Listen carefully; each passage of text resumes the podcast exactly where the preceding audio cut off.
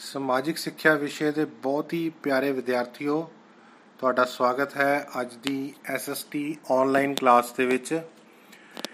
ਪਿਆਰੇ ਵਿਦਿਆਰਥੀਓ, ਜਿਵੇਂ ਕਿ ਤੁਹਾਨੂੰ ਪਤਾ ਹੀ ਹੈ ਕਿ 13 ਤਰੀਕ ਤੋਂ bimonthly paper bimonthly test ਜਿਹੜੇ ਨੇ, ਉਹ ਸ਼ੁਰੂ ਹੋਣ ਜਾ ਰਹੇ ਨੇ, ਜਿਹੜੇ ਕਿ ਅਪ੍ਰੈਲ ਅਤੇ ਮਈ ਦੇ ਸਿਲੇਬਸ ਵਿੱਚੋਂ ਲਏ ਜਾਣਗੇ। ਤੇ ਅੱਜ ਸਿੱਖਿਆ ਵਿਭਾਗ ਵੱਲੋਂ ਸਮਾਜਿਕ ਸਿੱਖਿਆ ਦੇ 6ਵੀਂ ਤੋਂ ਲੈ ਕੇ 10ਵੀਂ ਤੱਕ ਦੇ ਮਾਡਲ ਪੇਪਰ ਤੁਹਾਨੂੰ ਭੇਜ ਦਿੱਤੇ ਗਏ ਨੇ। ਇਹ ਜਿਹੜਾ ਪੇਪਰ ਦਾ ਜਾਂ ਟੈਸਟ ਦਾ ਪੈਟਰਨ ਹੈ, ਉਹ ਤੁਸੀਂ ਇਹਨਾਂ ਮਾਡਲ ਪੇਪਰਸ ਨੂੰ ਜਾਂ ਸੈਂਪਲ ਪੇਪਰਸ ਨੂੰ ਦੇਖ ਕੇ ਸਮਝ ਸਕਦੇ ਹੋ। ਤੇ ਇਸ ਆਡੀਓ ਦੇ ਵਿੱਚ ਅੱਜ ਅਸੀਂ 6ਵੀਂ ਤੋਂ ਲੈ ਕੇ 8ਵੀਂ ਦੇ ਇਹਨਾਂ ਤਿੰਨਾਂ ਮਾਡਲ ਟੈਸਟ ਪੇਪਰਸ ਦੀ ਰਿਵੀਜ਼ਨ ਕਰ ਲੈਂਦੇ ਆ ਤੇ ਤੁਸੀਂ ਮੇਰੇ ਨਾਲ ਨਾਲ ਇਹਨਾਂ ਨੂੰ ਦੇਖੋ ਵੀ ਤੁਹਾਨੂੰ ਕਿਹੜੇ ਕਿਹੜੇ ਆਉਂਦੇ ਨੇ, ਜਿਹੜੇ ਨਹੀਂ ਆਉਂਦੇ ਮੈਂ ਤੁਹਾਨੂੰ ਰਿਵਾਈਜ਼ ਕਰਵਾ ਦਿੰਨਾ। ਸੋ ਪਿਆਰੇ ਵਿਦਿਆਰਥੀਓ, ਸਭ ਤੋਂ ਪਹਿਲਾਂ 6ਵੀਂ ਕਲਾਸ ਬਹੁ ਵਿਕਲਪੀ ਪ੍ਰਸ਼ਨ ਨੇ। ਪਹਿਲਾ ਕੁਐਸਚਨ ਹੈ, ਸੂਰਜੀ ਪਰਿਵਾਰ ਦੇ ਕਿੰਨੇ ਗ੍ਰਹਿ ਹਨ? ਤੋ ਸੂਰਜ ਪਰਿਵਾਰ ਦੇ ਵਿੱਚ ਇਸ ਟਾਈਮ 8 ਗ੍ਰਹਿ ਨੇ। ਚੰਨ ਦੀ ਧਰਤੀ ਤੋਂ ਦੂਰੀ ਕਿੰਨੀ ਹੈ? 384400 ਕਿਲੋਮੀਟਰ। ਤੀਸਰਾ, ਸਾਡੀ ਧਰਤੀ ਚਪਟਾ ਗੋਲਾ ਹੈ। ਇਸ ਨੂੰ ਕੀ ਆਖਿਆ ਜਾਂਦਾ ਹੈ? ਧਰਤ ਗੋਲਾ। ਯੈਸ ਇਸ ਤੋਂ ਬਾਅਦ 50-60 ਸ਼ਬਦਾਂ ਵਿੱਚ ਪ੍ਰਸ਼ਨ ਤੁਸੀਂ ਸੋਲਵ ਕਰਨੇ। ਆ ਪ੍ਰਕਾਸ਼ ਸਾਲ ਕਿਸ ਨੂੰ ਆਖਦੇ ਹਨ? ਪ੍ਰਕਾਸ਼ ਸਾਲ ਨੂੰ ਲਾਈਟ ਈਅਰ ਵੀ ਕਹਿੰਦੇ ਨੇ। ਸੋ ਇੱਕ ਸਾਲ ਦੇ ਵਿੱਚ ਜਿਹੜਾ ਪ੍ਰਕਾਸ਼ ਹੈ, ਉਹ ਜਿੰਨੀ ਦੂਰੀ ਤੈਅ ਕਰਦਾ ਹੈ ਉਸ ਨੂੰ ਅਸੀਂ ਪ੍ਰਕਾਸ਼ ਸਾਲ ਕਹਿੰਦੇ ਹਾਂ। ਹੈਨਾ ਯਾਨੀ ਕਿ ਪ੍ਰਕਾਸ਼ ਨੂੰ ਟਰੈਵਲ ਕਰਨ ਵਿੱਚ 1 ਸਾਲ ਦੇ ਵਿੱਚ ਜਿੰਨਾ ਵੀ ਉਹ ਡਿਸਟੈਂਸ ਕਵਰ ਕਰ ਲੈਂਦਾ ਹੈ, ਦੂਰੀ ਤੈਅ ਕਰ ਲੈਂਦਾ ਹੈ ਉਸ ਨੂੰ ਅਸੀਂ ਪ੍ਰਕਾਸ਼ ਸਾਲ ਕਹਿੰਦੇ ਹਾਂ। ਨੈਕਸਟ ਬ੍ਰਹਿਮੰਡ ਤੋਂ ਕੀ ਭਾਵ ਹੈ? ਬ੍ਰਹਿਮੰਡ ਦੇ ਵਿੱਚ ਦੇਖੋ ਸੂਰਜ, ਗ੍ਰਹਿ, ਉਪਗ੍ਰਹਿ, ਚੰਨ, ਤਾਰੇ, ਧੂੜ, ਗੈਸਾਂ, ਇਹ ਸਾਰਾ ਕੁਝ ਹੀ ਆਂਦਾ ਸੂਰਜ ਪਰਿਵਾਰ, ਗੈਲੈਕਸੀਆਂ ਇਹਨਾਂ ਸਾਰਿਆਂ ਨੂੰ ਮਿਲਾ ਕੇ ਬ੍ਰਹਿਮੰਡ ਬਣਦਾ ਹੈ। ਜਿੰਨੇ ਵੀ ਖਗੋਲੀ ਪਿੰਡ ਨੇ, ਉਹ ਬ੍ਰਹਿਮੰਡ ਦਾ ਹਿੱਸਾ ਹੁੰਦੇ ਹਨ। ਅੱਗੇ ਇਤਿਹਾਸ ਦੇ ਪ੍ਰਸ਼ਨ ਨੇ। ਪਹਿਲਾ ਇਤਿਹਾਸ ਦਾ ਪਿਤਾਮਾ ਕਿਸ ਨੂੰ ਕਿਹਾ ਜਾਂਦਾ ਹੈ? ਫਾਦਰ ਆਫ ਹਿਸਟਰੀ ਹੈਰੋਡੋਟਸ ਨੂੰ। ਨੈਕਸਟ ਜਿਹੜੇ ਵਿਦਿਆਰਥੀ ਜਾਂ ਜਿਹੜੇ ਵਿਅਕਤੀ ਇਤਿਹਾਸ ਲਿਖਦੇ ਹਨ, ਉਹਨਾਂ ਨੂੰ ਕੀ ਕਿਹਾ ਜਾਂਦਾ ਹੈ? ਇਤਿਹਾਸਕਾਰ। ਅਰਥ ਸ਼ਾਸਤਰ ਨਾਂ ਦੀ ਪੁਸਤਕ ਕਿਸ ਦੁਆਰਾ ਲਿਖੀ ਗਈ? ਕੋਟਿਲਿਆ ਨੇ ਲਿਖੀ ਸੀ। ਨੈਕਸਟ ਪਈਏ ਦੀ ਖੋਜ ਨੇ ਆਦ ਮਾਨਵ ਦੀ ਕਿਸ ਤਰ੍ਹਾਂ ਸਹਾਇਤਾ ਕੀਤੀ? ਸੋ ਆਦ ਮਾਨਵ ਜਿਹੜਾ ਸੀ, ਪੱਥਰ ਯੁੱਗ ਦੇ ਵਿੱਚ ਅਲੱਗ-ਅਲੱਗ ਤਰ੍ਹਾਂ ਦਾ ਜੀਵਨ ਬਿਤਾ ਰਿਹਾ ਸੀ। ਪੁਰਾਣਾ ਪੱਥਰ ਯੁੱਗ, ਮੱਧ ਪੱਥਰ ਯੁੱਗ, ਨਵੀਨ ਪੱਥਰ ਯੁੱਗ, ਹੌਲੀ-ਹੌਲੀ ਪਹਿਲਾਂ ਤਾਂ ਉਸ ਦਾ ਜੀਵਨ ਜਾਨਵਰਾਂ ਵਰਗਾ ਸੀ, ਲੇਕਿਨ ਜਿਸ ਤਰ੍ਹਾਂ ਸਮਾਂ ਬੀਤਦਾ ਗਿਆ ਉਸ ਦੀ ਬੁੱਧੀ ਦਾ ਵਿਕਾਸ ਹੁੰਦਾ ਗਿਆ ਅਤੇ ਲੋੜ ਅਨੁਸਾਰ ਉਸਨੇ ਕਈ ਨਵੀਆਂ ਖੋਜਾਂ ਕੀਤੀਆਂ। ਖੇਤੀਬਾੜੀ ਕਰਨੀ ਸਿੱਖ ਲਈ, ਅੱਗ ਦੀ ਖੋਜ ਕੀਤੀ, ਇਸੇ ਤਰ੍ਹਾਂ ਪਹੀਏ ਦੀ ਖੋਜ ਵੀ ਉਸਨੇ ਕਰ ਲਈ। ਪਹੀਏ ਦੀ ਖੋਜ ਹੋਣ ਤੋਂ ਬਾਅਦ ਉਸ ਦਾ ਜੀਵਨ ਕਾਫੀ ਬਦਲ ਗਿਆ। ਹੁਣ ਉਹ ਇੱਕ ਸਥਾਨ ਤੋਂ ਦੂਸਰੀ ਸਥਾਨ ਤੇ ਬੜੀ ਆਸਾਨੀ ਨਾਲ ਚਲਾ ਜਾਂਦਾ ਸੀ। ਉਹ ਸਮਾਨ ਦੀ ਢੋਆ ਢੋਾਈ ਜਾਨਵਰ ਨੂੰ ਅੱਗੇ ਬੰਨ ਕੇ ਤੇ ਬੈਲ ਗੱਡੀ ਦੁਆਰਾ ਕਰ ਲੈਂਦਾ ਸੀ। ਉਸ ਕੰਮ ਵੀ, ਉਹ ਕੰਮ ਕਿਵੇਂ ਸੰਭਵ ਹੋ ਸਕਿਆ? ਪਹੀਏ ਦੇ ਨਾਲ। ਤੀਸਰਾ, ਪਹੀਏ ਦੇ ਉੱਪਰ, ਯਾਨੀ ਕਿ ਚੱਕੇ ਦੇ ਉੱਪਰ ਉਹ ਬਰਤਨ ਵੀ ਬਣਾਉਣ ਲੱਗ ਗਿਆ। ਇਸ ਤਰ੍ਹਾਂ ਉਸ ਦਾ ਜੀਵਨ ਜਿਹੜਾ ਸੀ, ਹੌਲੀ-ਹੌਲੀ ਤਰੱਕੀ ਵੱਲ ਵੱਧਦਾ ਗਿਆ। ਨੈਕਸਟ ਪੂਰਵ ਇਤਿਹਾਸ ਅਤੇ ਇਤਿਹਾਸ ਤੋਂ ਕੀ ਭਾਵ ਹੈ? ਪੂਰਵ ਇਤਿਹਾਸ ਉਸ ਇਤਿਹਾਸ ਨੂੰ ਕਹਿੰਦੇ ਨੇ, ਜਿਸ ਦੀ ਸਿਰਜਣਾ ਕਰਨ ਵਾਸਤੇ ਸਾਨੂੰ ਕਿਸੇ ਇਤਿਹਾਸਕ ਜਾਂ ਲਿਖਤੀ ਸੋਮੇ ਦੀ ਲੋੜ ਨਹੀਂ ਪਈ। ਯਾਨੀ ਕਿ ਉਹ ਪ੍ਰਾਪਤੀ ਨਹੀਂ ਹੋਈ ਠੀਕ ਹੈ? ਪੁਰਾਤੱਤਵ ਸਰੋਤਾਂ ਦੀ ਸਹਾਇਤਾ ਦੇ ਨਾਲ ਜਿਹੜਾ ਇਤਿਹਾਸ ਲਿਖਿਆ ਗਿਆ ਉਸ ਨੂੰ ਪੂਰਵ ਇਤਿਹਾਸ ਕਹਿੰਦੇ ਨੇ। ਜਿਸ ਤਰ੍ਹਾਂ ਭਾਰਤ ਵਿੱਚ ਸਿੰਧ ਘਾਟੀ ਦੀ ਸਭਿਅਤਾ ਦਾ ਇਤਿਹਾਸ ਹੈ ਉਸ ਦਾ ਸਾਨੂੰ ਕੋਈ ਲਿਖਤੀ ਵੇਰਵਾ ਨਹੀਂ ਮਿਲਦਾ।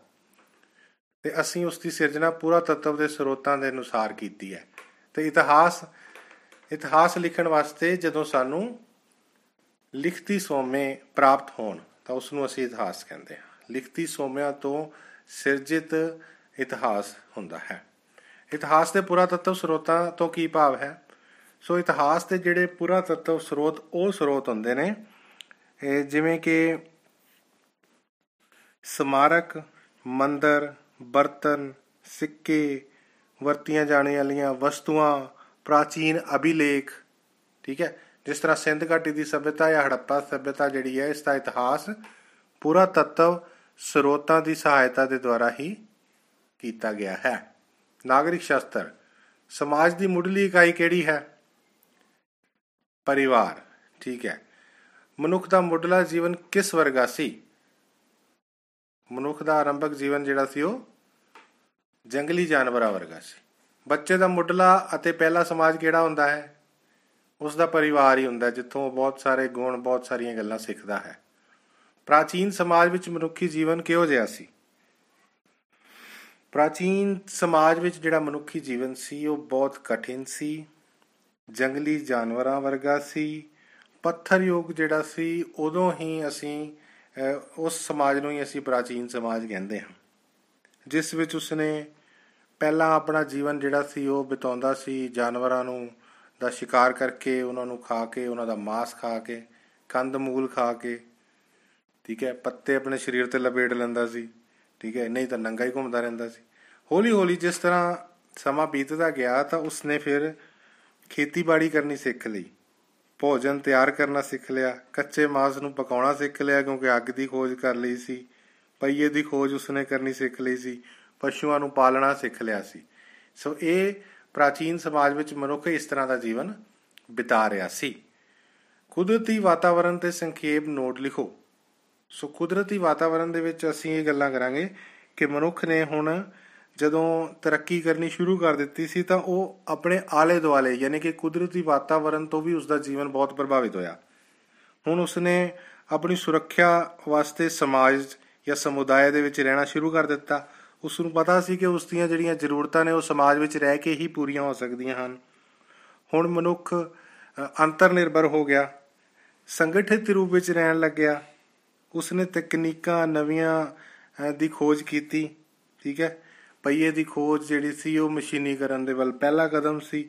ਸੋ ਇਸ ਤਰ੍ਹਾਂ ਕੁਦਰਤੀ ਸਾਧਨਾਂ ਦਾ ਭਰਪੂਰ ਪ੍ਰਯੋਗ ਕਰਨਾ ਉਸਨੇ ਸਿੱਖ ਲਿਆ ਤੇ ਇਸ ਤਰ੍ਹਾਂ ਨਵੀਂ ਸਭਿਅਤਾ ਤੇ ਨਵੇਂ ਸੱਭਿਆਚਾਰਾਂ ਦਾ ਨਿਰਮਾਣ ਹੋਇਆ ਤੇ ਇਹ ਸਾਰਾ ਕੁਝ ਕੁਦਰਤੀ ਵਾਤਾਵਰਣ ਦੇ ਕਾਰਨ ਹੀ ਸੰਭਵ ਹੋ ਸਕਿਆ। ਸੋ ਡੀਅਰ ਸਟੂਡੈਂਟਸ 7th ਕਲਾਸ ਹੁਣ ਤੁਹਾਡਾ ਪੇਪਰ ਰਿਵਾਈਜ਼ ਕਰ ਰਹੀ ਹੈ ਤੋਂ ਅੱਜ ਦਾ ਪੇਪਰ ਦੇ ਵਿੱਚ ਪ੍ਰਸ਼ਨ ਨੰਬਰ ਪਹਿਲਾ ਹੈ, ਹੇਠ ਲਿਖਿਆਂ ਵਿੱਚੋਂ ਧਰਤੀ ਦੀ ਸਭ ਤੋਂ ਅੰਦਰਲੀ ਪਰਤ ਕਿਹੜੀ ਹੈ? ਤੋਂ ਸਭ ਤੋਂ ਅੰਦਰਲੀ ਪਰਤ ਨਾਈਫ ਹੈ।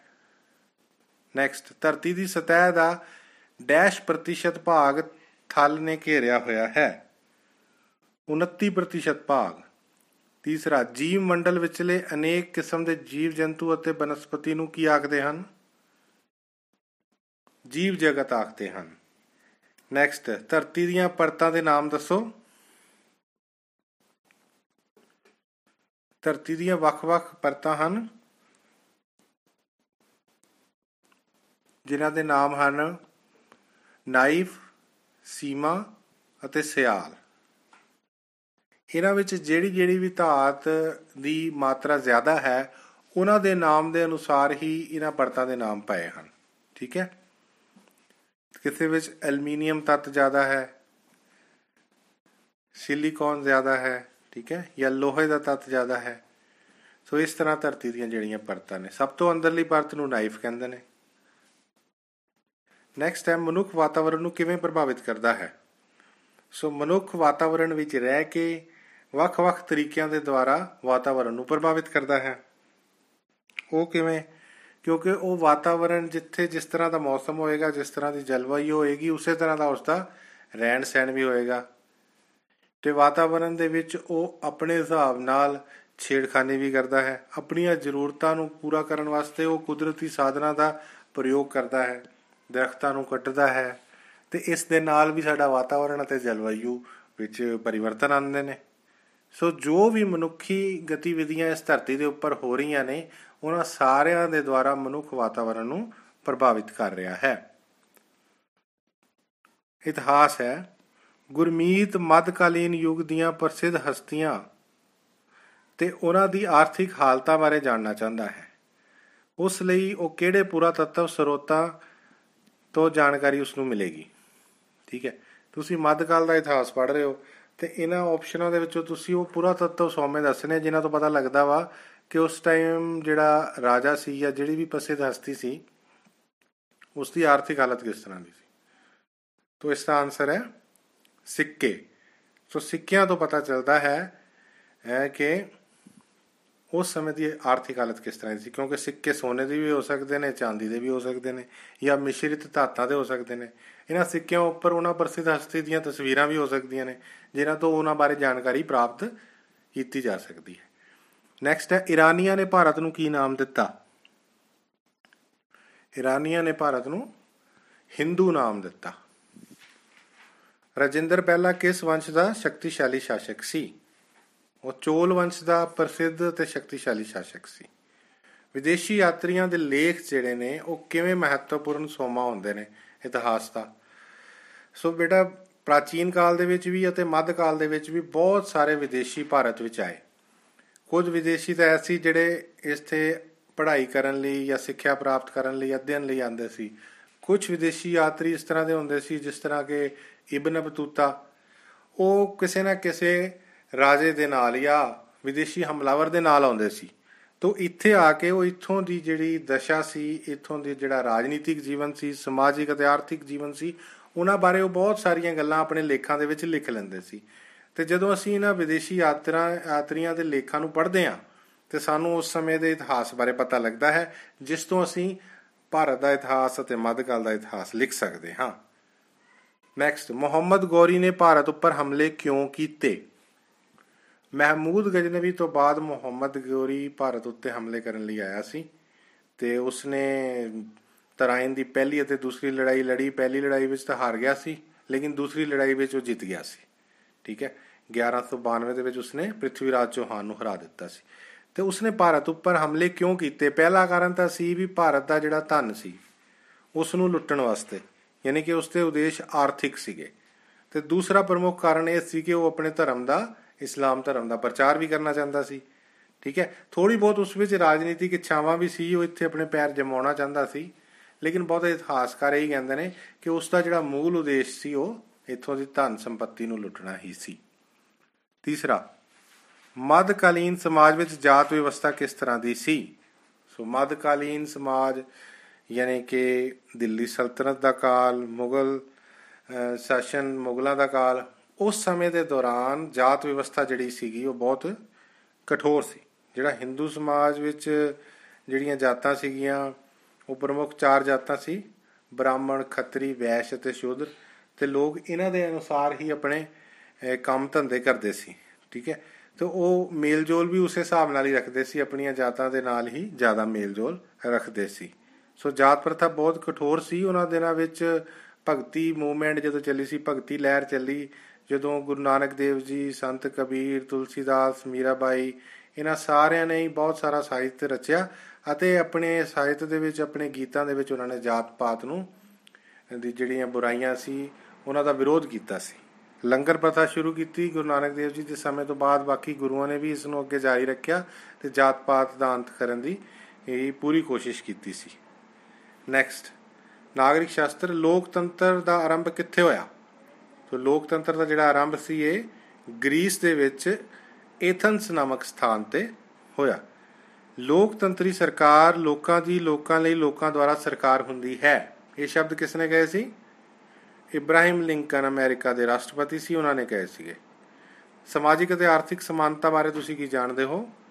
ਸਮਾਜਿਕ ਅਤੇ ਆਰਥਿਕ ਸਮਾਨਤਾ ਦਾ ਅਰਥ ਇਹ ਹੈ ਕਿ ਲੋਕਤੰਤਰੀ ਸਮਾਜ ਦੇ ਵਿੱਚ ਲੋਕਾਂ ਨੂੰ, ਜਨਤਾ ਨੂੰ ਵੱਖ-ਵੱਖ ਸਮਾਜਿਕ ਅਤੇ ਆਰਥਿਕ ਮੌਕੇ ਬਰਾਬਰ ਮਿਲਨੇ ਚਾਹੀਦੇ ਹਨ ਤਾਂ ਕਿ ਉਹ ਆਪਣਾ ਵਿਕਾਸ ਕਰਨ ਸਕਣ। ਸਮਾਜ ਦੇ ਵਿੱਚ ਛੂਆ-ਛੂਤ ਜਾਂ ਇਸ ਤਰ੍ਹਾਂ ਦੀਆਂ ਕੋਈ ਸਮੱਸਿਆਵਾਂ ਨਹੀਂ ਹੋਣੀਆਂ ਚਾਹੀਦੀਆਂ ਕਿ ਕਿ ਸਮਾਜ ਵਿੱਚ ਕਿਸੇ ਵਰਗ ਦੇ ਨਾਲ ਵਿਤਕਰਾ ਕੀਤਾ ਜਾਵੇ। ਬਲਕਿ ਉਹਨਾਂ ਸਾਰਿਆਂ ਨੂੰ ਸੰਵਿਧਾਨ ਦੇ ਅਨੁਸਾਰ, ਰਾਜਨੀਤਿਕ ਵਿਵਸਥਾ ਦੇ ਅਨੁਸਾਰ ਸਮਾਨਤਾ ਦਿੱਤੀ ਜਾਂਦੀ ਹੈ ਤਾਂ ਕਿ ਸਮਾਜ ਵਿੱਚ ਉਹ ਖੁੱਲ ਕੇ ਵਿਚਰ ਸਕਣ, ਆਪਣੇ ਸਮਾਜਿਕ ਅਤੇ ਆਰਥਿਕ ਅਧਿਕਾਰਾਂ ਨੂੰ ਵਰਤ ਸਕਣ ਅਤੇ ਆਪਣਾ ਵਿਕਾਸ ਕਰ ਸਕਣ। ਨੈਕਸਟ ਲੋਕਤੰਤਰੀ ਸਰਕਾਰ ਦੇ ਵੱਖ-ਵੱਖ ਰੂਪ ਦੱਸੋ। ਸੋ ਲੋਕਤੰਤਰੀ ਸਰਕਾਰ ਵਿੱਚ ਅਲੱਗ-ਅਲੱਗ ਤਰ੍ਹਾਂ ਦੀਆਂ ਸਰਕਾਰਾਂ ਹੁੰਦੀਆਂ ਨੇ। ਪ੍ਰਤੱਖ ਸਰਕਾਰ, ਅਪਰਤੱਖ ਕੁਝ ਜਿਸ ਤਰ੍ਹਾਂ ਸੰਸਦੀ ਸ਼ਾਸਨ ਪ੍ਰਣਾਲੀ, ਪ੍ਰਧਾਨਾਤਮਕ ਸ਼ਾਸਨ ਪ੍ਰਣਾਲੀ, ਇਕਾਤਮਕ ਸਰਕਾਰ ਸੰਘਾਤਮਕ ਸਰਕਾਰ। ਸੋ ਸੰਸਦੀ ਸਰਕਾਰ ਹੁੰਦੀ ਹੈ ਜਿਸ ਵਿੱਚ ਸੰਸਦ ਦੇ ਕੋਲ ਦੇਸ਼ ਨੂੰ ਚਲਾਉਣ ਦੀ ਸਾਰੀ ਸ਼ਕਤੀ ਹੁੰਦੀ ਹੈ ਅਤੇ ਜਿਹੜੀਆਂ ਸਰਕਾਰਾਂ ਨੇ ਉਹ ਸੰਸਦ ਦੇ ਪ੍ਰਤੀ ਜ਼ਿੰਮੇਵਾਰ ਹੁੰਦੀਆਂ ਨੇ। ਠੀਕ ਹੈ? ਤੇ ਰਾਸ਼ਟਰਪਤੀ ਨਾਮ ਮਾਤਰ ਦਾ ਮੁਖੀ ਹੁੰਦਾ ਹੈ ਤੇ ਅਸਰ ਕਾਰਜਪਾਲਿਕਾ ਹੁੰਦੀ ਹੈ ਪ੍ਰਧਾਨ ਮੰਤਰੀ ਅਤੇ ਉਸ ਦਾ ਮੰਤਰੀ ਮੰਡਲ। ਤੇ ਇਸ ਦੇ ਨਾਲ ਹੀ ਇੱਕ ਹੋਰ ਸਰਕਾਰ ਹੁੰਦੀ ਹੈ ਪ੍ਰਧਾਨਾਤਮਕ ਸਰਕਾਰ। ਉੱਥੇ ਜਿਹੜੀਆਂ ਜਿਹੜੀਆਂ ਸਰਕਾਰ ਦੀਆਂ ਸਾਰੀਆਂ ਸ਼ਕਤੀਆਂ ਇੱਕ ਮੁਖੀ ਯਾਨੀ ਕਿ ਜਿਹੜਾ ਕਿ ਅਸਲ ਕਾਰਜਕਾਰੀ ਮੁਖੀ ਹੁੰਦਾ ਉਸ ਦੇ ਹੱਥ ਵਿੱਚ ਸਾਰੀਆਂ ਸ਼ਕਤੀਆਂ ਹੁੰਦੀਆਂ ਨੇ। ਠੀਕ ਹੈ ਉਸ ਨੂੰ ਪ੍ਰਧਾਨਾਤਮਕ ਸਰਕਾਰ ਕਹਿੰਦੇ ਆ। ਤੇ ਫਿਰ ਇਕਾਤਮਕ ਸਰਕਾਰ, ਜਿਸ ਵਿੱਚ ਕੇਂਦਰ ਸਰਕਾਰ ਕੋਲ ਸ਼ਕਤੀਆਂ ਜ਼ਿਆਦਾ ਹੋਣ ਅਤੇ ਰਾਜ ਸਰਕਾਰਾਂ ਕੋਲ ਨਾ ਹੋਣ ਜਾਂ ਘੱਟ ਹੋਣ। ਤੇ ਸੰਘਾਤਮਕ ਸਰਕਾਰ ਵਿੱਚ ਜਿਹੜੀਆਂ ਸ਼ਕਤੀਆਂ ਦੀ ਵੰਡ ਕੇਂਦਰ ਅਤੇ ਰਾਜਾਂ ਦੇ ਵਿੱਚ ਕਰ ਦਿੱਤੀ ਜਾਂਦੀ ਹੈ ਤੇ ਕੇਂਦਰ ਤੇ ਰਾਜ ਸਰਕਾਰਾਂ ਆਪੋ ਆਪਣੇ ਜਿਹੜੇ ਖੇਤਰ ਨੇ ਉਹਨਾਂ ਵਿੱਚ ਕੰਮ ਕਰਦੀਆਂ ਨੇ। ਸੋ ਲੋਕਤੰਤਰੀ ਸਰਕਾਰਾਂ ਇਹਨਾਂ ਵੱਖ-ਵੱਖ ਰੂਪਾਂ ਦੇ ਅਨੁਸਾਰ ਅਲੱਗ-ਅਲੱਗ ਦੇਸ਼ਾਂ ਵਿੱਚ ਕੰਮ ਕਰ ਰਹੀਆਂ ਹਨ। ਜਿਵੇਂ ਸੰਸਦੀ ਸਰਕਾਰ ਇੰਗਲੈਂਡ ਵਿੱਚ ਹੈ, ਭਾਰਤ ਵਿੱਚ ਹੈ, ਤੇ ਜਦਕਿ ਪ੍ਰਧਾਨਾਤਮਕ ਸਰਕਾਰ ਅਮਰੀਕਾ ਦੇ ਵਿੱਚ ਹੈ ਠੀਕ ਹੈ ਉਹ ਸੰਘਾਤਮਕ ਸਰਕਾਰ ਅਮਰੀਕਾ 'ਚ ਵੀ ਹੈ, ਭਾਰਤ ਵਿੱਚ ਵੀ ਹੈ।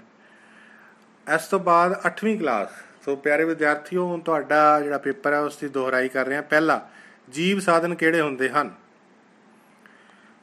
ਪੌਦੇ ਜਿਨ੍ਹਾਂ ਵਿੱਚ ਜਾਨ ਹੁੰਦੀ ਹੈ, ਹੈਨਾ? ਪਲਾਂਟਸ, ਉਹਨਾਂ ਨੂੰ ਜੀਵ ਸਾਧਨ ਕਹਿੰਦੇ ਹਨ। ਮਿੱਟੀ ਕਿੰਨੇ ਪ੍ਰਕਾਰ ਦੀ ਹੁੰਦੀ ਹੈ? ਮਿੱਟੀ 6 ਪ੍ਰਕਾਰ ਦੀ ਹੁੰਦੀ ਹੈ। ਉਹਨਾਂ ਵਿੱਚੋਂ ਪ੍ਰਮੁੱਖ ਕਿਹੜੀਆਂ ਨੇ? ਕਾਲੀ ਮਿੱਟੀ, ਦੋਮਟ ਮਿੱਟੀ, ਹੈਨਾ? ਜਲੋੜ ਮਿੱਟੀ ਲਾਲ ਮਿੱਟੀ, ਲੈਟਰਾਈਟ ਮਿੱਟੀ, ਠੀਕ ਹੈ? ਨੈਕਸਟ ਪ੍ਰਵਾਸੀ ਪੰਛੀ ਭਾਰਤ ਵਿੱਚ ਕਿੱਥੋਂ ਆਉਂਦੇ ਹਨ? ਸਾਈਬੇਰੀਆ ਤੋਂ ਆਉਂਦੇ ਨੇ। ਪ੍ਰਵਾਸੀ ਪੰਛੀ ਉਹ ਹੁੰਦੇ ਨੇ ਜਦੋਂ ਮੌਸਮ ਬਦਲਦਾ ਹੈ ਜਾਂ ਸਰਦੀਆਂ ਦੇ ਵਿੱਚ ਆਪਣਾ ਮੂਲ ਸਥਾਨ ਛੱਡ ਕੇ ਦੂਸਰੇ ਸਥਾਨਾਂ ਤੇ ਚਲੇ ਜਾਂਦੇ ਹਨ। ਉਹਨਾਂ ਨੂੰ ਪ੍ਰਵਾਸੀ ਪੰਛੀ ਕਿਹਾ ਜਾਂਦਾ ਹੈ। ਪਾਣੀ ਦੀ ਸੰਭਾਲ ਕਿਵੇਂ ਕੀਤੀ ਜਾ ਸਕਦੀ ਹੈ?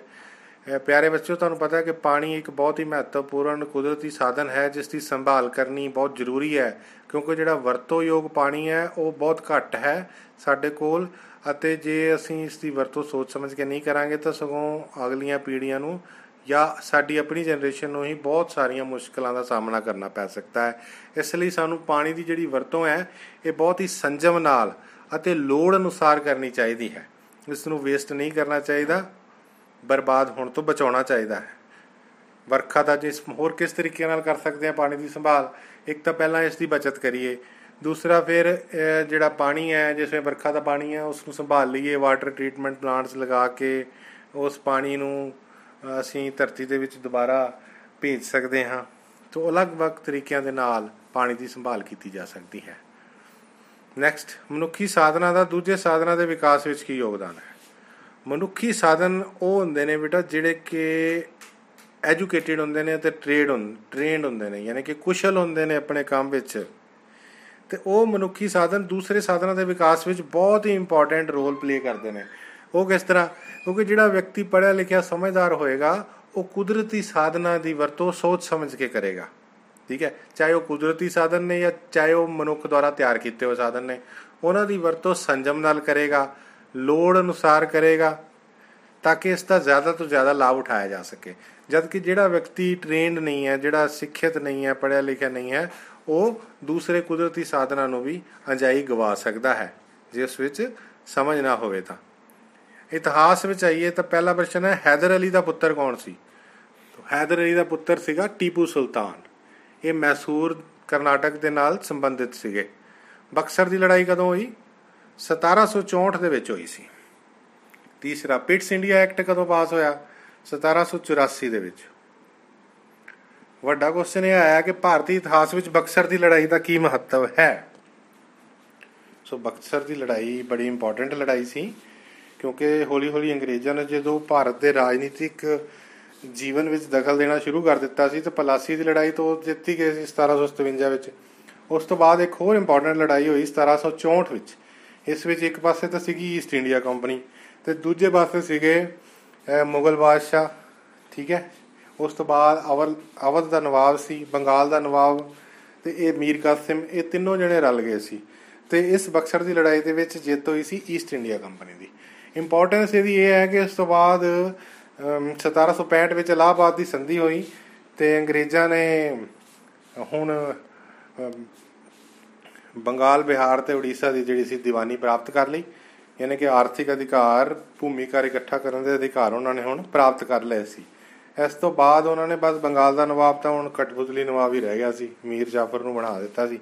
ਤੇ ਉਹਨਾਂ ਦਾ ਹੁਣ ਜਿੱਤ ਅਭਿਆਨ ਸ਼ੁਰੂ ਹੋ ਗਿਆ। ਬੰਗਾਲ ਨੂੰ ਉਹਨਾਂ ਨੇ ਜਿੱਤ ਲਿਆ ਤੇ ਇਸ ਤੋਂ ਬਾਅਦ ਹੌਲੀ ਹੌਲੀ ਪੂਰੇ ਦੇਸ਼ ਨੂੰ ਉਹਨਾਂ ਨੇ ਜਿੱਤ ਲਿਆ। ਸੋ ਇਹ ਲੜਾਈ ਬਹੁਤ ਹੀ ਇੰਪੋਰਟੈਂਟ ਹੈ। ਪਿਟਸ ਇੰਡੀਆ ਐਕਟ ਤੇ ਨੋਟ ਲਿਖੋ। ਪਿਟਸ ਇੰਡੀਆ ਐਕਟ ਬੜਾ 1784 ਵਿੱਚ ਪਾਸ ਹੋਇਆ ਸੀ। ਰੈਗੂਲੇਟਿੰਗ ਐਕਟ ਤੋਂ ਬਾਅਦ ਇਹ ਦੂਜਾ ਇੰਪੋਰਟੈਂਟ ਐਕਟ ਸੀ ਜਿਹੜਾ ਕਿ ਪਾਸ ਹੋਇਆ। ਪਾਰਟ ਇਹਨੂੰ ਪਾਸ ਕਰਨ ਦੀ ਲੋੜ ਕੀ ਸੀ? ਕਿ ਈਸਟ ਇੰਡੀਆ ਕੰਪਨੀ ਦੇ ਜਿਹੜੇ ਕੰਮ ਸੀਗੇ ਜਾਂ ਉਹਨਾਂ ਦੇ ਅਧਿਕਾਰ ਸੀ, ਉਹਨਾਂ ਨੂੰ ਕੰਟਰੋਲ ਕਰਨ ਵਾਸਤੇ, ਉਹਨਾਂ ਦਾ ਮਾਰਗਦਰਸ਼ਨ ਕਰਨ ਵਾਸਤੇ ਇਹ ਬ੍ਰਿਟਿਸ਼ ਪਾਰਲੀਮੈਂਟ ਦੇ ਵਿੱਚ ਇਹ ਐਕਟ ਪਾਸ ਹੋਇਆ ਸੀ। ਇੰਗਲੈਂਡ ਦੀ ਸੰਸਦ ਵਿੱਚ ਪਿਟਸ ਇੰਡੀਆ ਐਕਟ ਪਾਸ ਹੋਇਆ ਸੀ। ਇਹ ਐਕਟ ਬਹੁਤ ਹੀ ਇੰਪੋਰਟੈਂਟ ਹੈ, ਕਿਉਂਕਿ ਇਸ ਦੇ ਦੁਆਰਾ ਗਵਰਨਰ ਜਨਰਲ ਦੀਆਂ ਸ਼ਕਤੀਆਂ ਹੁਣ ਵਧਾ ਦਿੱਤੀਆਂ ਗਈਆਂ। ਉਸ ਤੇ ਕਾਉਂਸਲ ਦੇ ਮੈਂਬਰ ਵਧਾ ਦਿੱਤੇ ਗਏ। ਜਿਹੜੇ ਇੱਥੋਂ ਦੇ ਬੰਬਈ ਦੇ ਜਾਂ ਮਦਰਾਸ ਦੇ ਗਵਰਨਰ ਸੀ, ਉਹਦੇ ਅੰਡਰ ਕਰ ਦਿੱਤੇ ਗਏ ਸੀ। ਠੀਕ ਹੈ? ਤੇ ਹੁਣ ਜਿਹੜੇ ਰਾਜਨੀਤਿਕ ਕੰਮ, ਜਿਹੜੇ ਵਪਾਰਕ ਕੰਮ ਕੰਪਨੀ ਤੋਂ ਹਟਾ ਕੇ ਤੇ ਹੁਣ ਰਾਜਨੀਤਿਕ ਕੰਮਾਂ ਵੱਲ ਹੁਣ ਤੁਰ ਪਏ ਸੀ। ਨੈਕਸਟ ਸਰਕਾਰੀ ਦਸਤਾਵੇਜ਼ਾਂ ਦੇ ਨੋਟ ਲਿਖੋ। ਸਰਕਾਰੀ ਦਸਤਾਵੇਜ਼ ਜਿਹੜੇ ਨੇ, ਯਾਨੀ ਕਿ ਗਵਰਨਮੈਂਟ ਰਿਕਾਰਡਸ ਜਿਹੜੇ ਨੇ, ਇਹ ਵੀ ਸਾਡਾ ਜਿਹੜਾ ਇਤਿਹਾਸ ਹੈ ਉਸ ਨੂੰ ਲਿਖਣ ਦਾ ਇੱਕ ਮਹੱਤਵਪੂਰਨ ਸੋਮਾ ਹੁੰਦੇ ਨੇ। ਇਹ ਹੁੰਦੇ ਕੀ ਨੇ? ਜਦੋਂ ਸਰਕਾਰ ਕੋਈ ਵੀ ਡੀਲਿੰਗ ਕਰਦੀ ਹੈ ਕੋਈ ਵੀ ਸੰਧੀਆਂ ਕਰਦੀ ਹੈ, ਕਿਸੇ ਨਾਲ ਵਿਦੇਸ਼ ਨੀਤੀ ਡਿਸਾਈਡ ਕਰਦੀ ਹੈ, ਤਾਂ ਸਾਰੇ ਕੰਮਾਂ ਨੂੰ ਨੋਟ ਕਰ ਲਿਆ ਜਾਂਦਾ ਹੈ, ਦਸਤਾਵੇਜ਼ ਤਿਆਰ ਕਰ ਦਿੱਤੇ ਜਾਂਦੇ ਨੇ। ਜਿਨ੍ਹਾਂ ਤੋਂ ਸਾਨੂੰ ਪਤਾ ਲੱਗ ਜਾਂਦਾ ਵੀ ਉਸ ਟਾਈਮ ਦੀਆਂ ਜਿਹੜੀਆਂ ਸਰਕਾਰਾਂ ਸੀਗੀਆਂ, ਉਹ ਕਿਹੜੀਆਂ ਨੀਤੀਆਂ ਬਣਾਉਂਦੀਆਂ ਸੀ? ਜਿਵੇਂ ਜਿਵੇਂ ਕਿ ਅੰਗਰੇਜ਼ ਸੀਗੇ ਈਸਟ ਇੰਡੀਆ ਕੰਪਨੀ ਸੀ, ਉਹ ਕੋਈ ਵੀ ਕੰਮ ਕਰਦੇ ਸੀ, ਜਿਵੇਂ ਕੋਈ ਵੀ ਨਵੀਂ ਨੀਤੀ ਲੈ ਕੇ ਆਉਂਦੇ ਸੀ, ਤਾਂ ਉਹ ਦਸਤਾਵੇਜ਼ਾਂ ਦੇ ਰੂਪ ਵਿੱਚ ਉਸ ਨੂੰ ਸੰਭਾਲ ਕੇ ਰੱਖ ਲਿਆ ਜਾਂਦਾ ਸੀ। ਇਹਨਾਂ ਦਸਤਾਵੇਜ਼ਾਂ ਤੋਂ ਹੀ ਸਾਨੂੰ ਪਤਾ ਲੱਗਦਾ ਹੈ ਕਿ ਕਿਸ ਤਰ੍ਹਾਂ ਅੰਗਰੇਜ਼ ਜਿਹੜੇ ਸੀ ਸਾਡੇ ਦੇਸ਼ ਦਾ ਦੇਸ਼ ਵਾਸੀਆਂ ਦਾ ਆਰਥਿਕ ਸ਼ੋਸ਼ਣ ਕਰ ਰਹੇ ਸੀ। ਸੋ ਸਰਕਾਰੀ ਦਸਤਾਵੇਜ਼ ਇਤਿਹਾਸ ਲਿਖਣ ਦੇ ਵਿੱਚ ਬਹੁਤ ਸਹਾਇਤਾ ਕਰਦੇ ਹਨ। ਹਾਂਜੀ ਨੈਕਸਟ ਹੈਗਾ। ਮਸੌਦਾ ਕਮੇਟੀ ਦੇ ਕਿੰਨੇ ਮੈਂਬਰ ਸਨ? ਮਸੌਦਾ ਕਮੇਟੀ ਦੇ ਕੁੱਲ ਮੈਂਬਰ ਸੀਗੇ 7 ਮਸੌਦਾ ਕਮੇਟੀ ਦਾ ਪ੍ਰਧਾਨ ਬਣਾਇਆ ਗਿਆ ਸੀ ਬੀਰ ਆਰ ਅੰਬੇਡਕਰ ਜੀ ਨੂੰ। ਅਗਲਾ ਇੰਪੋਰਟੈਂਟ ਕੁਐਸਚਨ ਹੈ, ਕਾਫੀ ਭਾਰਤੀ ਸੰਵਿਧਾਨ ਦਾ ਨਿਰਮਾਣ ਕਿਵੇਂ ਹੋਇਆ? ਸੋ ਭਾਰਤੀ ਸੰਵਿਧਾਨ ਦੇ ਜਿਹੜਾ ਨਿਰਮਾਣ ਹੈ, ਇਸ ਦੀ ਪ੍ਰਕਿਰਿਆ ਦੇਸ਼ ਆਜ਼ਾਦ ਹੋਣ ਤੋਂ ਪਹਿਲਾਂ ਹੀ ਸ਼ੁਰੂ ਹੋ ਗਈ ਸੀ 1946 ਦੇ ਵਿੱਚ। ਜਦੋਂ ਕੈਬਨਿਟ ਮਿਸ਼ਨ ਆਇਆ, ਉਸ ਤੋਂ ਬਾਅਦ ਇਹ ਲਗਭਗ ਡਿਸਾਈਡ ਹੋ ਹੀ ਚੁੱਕਾ ਸੀ ਕਿ ਭਾਰਤ ਆਜ਼ਾਦ ਹੋ ਜਾਏਗਾ। ਤੇ ਇਸ ਦਾ ਸੰਵਿਧਾਨ ਦਾ ਨਿਰਮਾਣ ਸ਼ੁਰੂ ਉਦੋਂ ਹੋ ਗਿਆ ਸੀ। ਤੇ ਸੰਵਿਧਾਨ ਸਭਾ ਦੇ ਕੁੱਲ 11 ਸਮਾਗਮ ਹੋਏ ਸੀ। ਤੇ ਇਹਨਾਂ ਦੇ ਪ੍ਰਧਾਨ ਬਣਾਏ ਗਏ ਸੀ ਡਾਕਟਰ ਰਜਿੰਦਰ ਪ੍ਰਸਾਦ ਜੀ ਨੂੰ ਤੇ ਫਿਰ ਬਾਅਦ ਵਿੱਚ ਇੱਕ 7 ਮੈਂਬਰੀ ਡਰਾਫਟ ਕਮੇਟੀ ਬਣਾਈ ਗਈ, ਜਿਨ੍ਹਾਂ ਦਾ ਪ੍ਰਧਾਨ ਬਣਾਇਆ ਗਿਆ ਬੀ ਆਰ ਅੰਬੇਡਕਰ ਜੀ ਨੂੰ। ਤੇ ਇਹਨਾਂ ਨੂੰ 2 ਸਾਲ 11 ਮਹੀਨੇ ਦੇ 18 ਦਿਨ ਲੱਗੇ ਭਾਰਤ ਦਾ ਸੰਵਿਧਾਨ ਤਿਆਰ ਕਰਨ ਦੇ ਵਿੱਚ।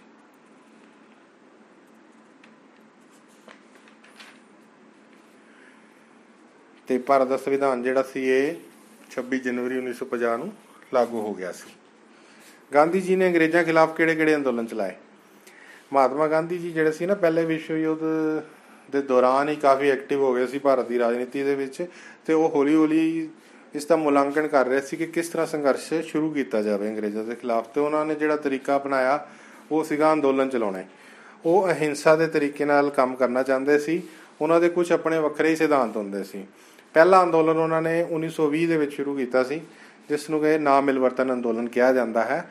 ਜਿਹੜਾ ਕਿ 1922 ਤੱਕ ਚੱਲਿਆ ਤੇ ਇਹ ਅੰਦੋਲਨ ਕਾਫੀ ਸਕਸੈਸਫੁਲ ਰਿਹਾ ਸੀ ਕਿਉਂਕਿ ਭਾਰਤ ਦੇ it was a mass movement ਇਸ ਵਿੱਚ ਭਾਰਤ ਵਾਸੀਆਂ ਨੇ ਸਾਰਿਆਂ ਨੇ ਪਾਰਟਿਸਿਪੇਟ ਕੀਤਾ ਸੀ ਕਿ ਜਦੋਂ ਕਿ ਗੋਰਖਪੁਰ ਦੇ ਵਿੱਚ ਚੋਰੀ ਚੋਰਾ ਨਾਮਕ ਸਥਾਨ ਤੇ ਇੱਕ ਹਿੰਸਕ ਘਟਨਾ ਹੋ ਗਈ, ਜਿਸ ਤੋਂ ਬਾਅਦ ਗਾਂਧੀ ਜੀ ਨੇ ਅੰਦੋਲਨ ਵਾਪਸ ਲੈ ਲਿਆ ਸੀ। ਉਸ ਤੋਂ ਬਾਅਦ ਇੱਕ ਇੰਪੋਰਟੈਂਟ ਅੰਦੋਲਨ ਚੱਲਿਆ ਸੀ 1931 ਦੇ ਵਿੱਚ। ਉਹਨੂੰ ਕਹਿੰਦੇ ਨੇ ਸਿਵਲ ਨਾਫਰਮਾਨੀ ਅੰਦੋਲਨ, ਜਿਸ ਵਿੱਚ ਉਹਨਾਂ ਨੇ ਡਾਂਡੀ ਯਾਤਰਾ ਕੀਤੀ ਅਤੇ ਨਮਕ ਕਾਨੂੰਨ ਤੋੜੇ ਸੀ। ਤੇ ਇਹ ਵੀ ਅੰਦੋਲਨ ਕਾਫੀ ਸਕਸੈਸਫੁਲ ਰਿਹਾ, ਪਰ ਕੁਝ ਸਮੇਂ ਤੋਂ ਬਾਅਦ ਉਹਨਾਂ ਨੇ ਅੰਦੋਲਨ ਵਾਪਸ ਲਿਆ ਸੀ ਤੇ ਉਸ ਸਮੇਂ ਦਾ ਜਿਹੜਾ ਗਵਰਨਰ ਜਨਰਲ ਇਰਵਿਨ ਸੀ, ਉਹਦੇ ਨਾਲ ਸਮਝੌਤਾ ਹੋ ਗਿਆ ਸੀ। ਤੇ ਤੀਸਰਾ ਇੰਪੋਰਟੈਂਟ ਅੰਦੋਲਨ ਉਹਨਾਂ ਨੇ ਚਲਾਇਆ 1942 ਵਿੱਚ। ਭਾਰਤ ਛੱਡੋ ਅੰਦੋਲਨ ਉਸ ਨੂੰ ਕਹਿੰਦੇ ਨੇ। ਇਹ ਤੇ ਇਸ ਦੇ ਨਾਮ ਤੋਂ ਹੀ ਸਪਸ਼ਟ ਹੋ ਜਾਂਦਾ ਕਿ ਇਹ ਅੰਗਰੇਜ਼ਾਂ ਨੂੰ ਇੱਕ ਚੈਲੰਜ ਸੀ।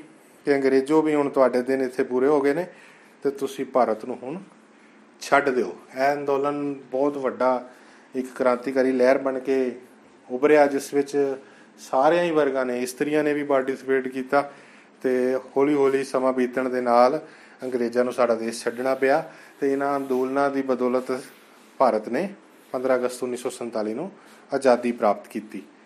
ਸੋ ਪਿਆਰੇ ਵਿਦਿਆਰਥੀਓ ਮੈਨੂੰ ਆਸ ਹੈ ਵੀ ਤੁਸੀਂ ਅ, ਬਹੁਤ ਹੀ ਚੰਗੀ ਤਰ੍ਹਾਂ ਇਹਨਾਂ ਪੇਪਰਾਂ ਦੀ ਤਿਆਰੀ ਕਰੋਗੇ ਤੇ ਇਹ ਤਿੰਨੇ ਪੇਪਰ ਜਿਹੜੇ ਨੇ ਤੁਸੀਂ ਆਪਣੀ ਕਾਪੀਆਂ ਦੇ ਉੱਪਰ ਸੋਲਵ ਕਰਨੇ ਆ, ਜ਼ਰੂਰੀ ਹੈ ਲਿਖਣੇ ਆ, ਬਿਨਾਂ ਲਿਖੇ ਇਹਨਾਂ ਦੀ ਰਿਵੀਜ਼ਨ ਨਹੀਂ ਹੋਏਗੀ। ਸੋ ਇਹਨਾਂ ਨੂੰ ਲਿਖ ਲੈਣਾ ਹੈ ਤੇ ਆਡੀਓ ਨੂੰ ਦੋ ਤਿੰਨ ਵਾਰ ਸੁਣ ਲੈਣਾ ਹੈ। ਤੇ ਬਹੁਤ ਬਹੁਤ ਧੰਨਵਾਦ। Thank you very much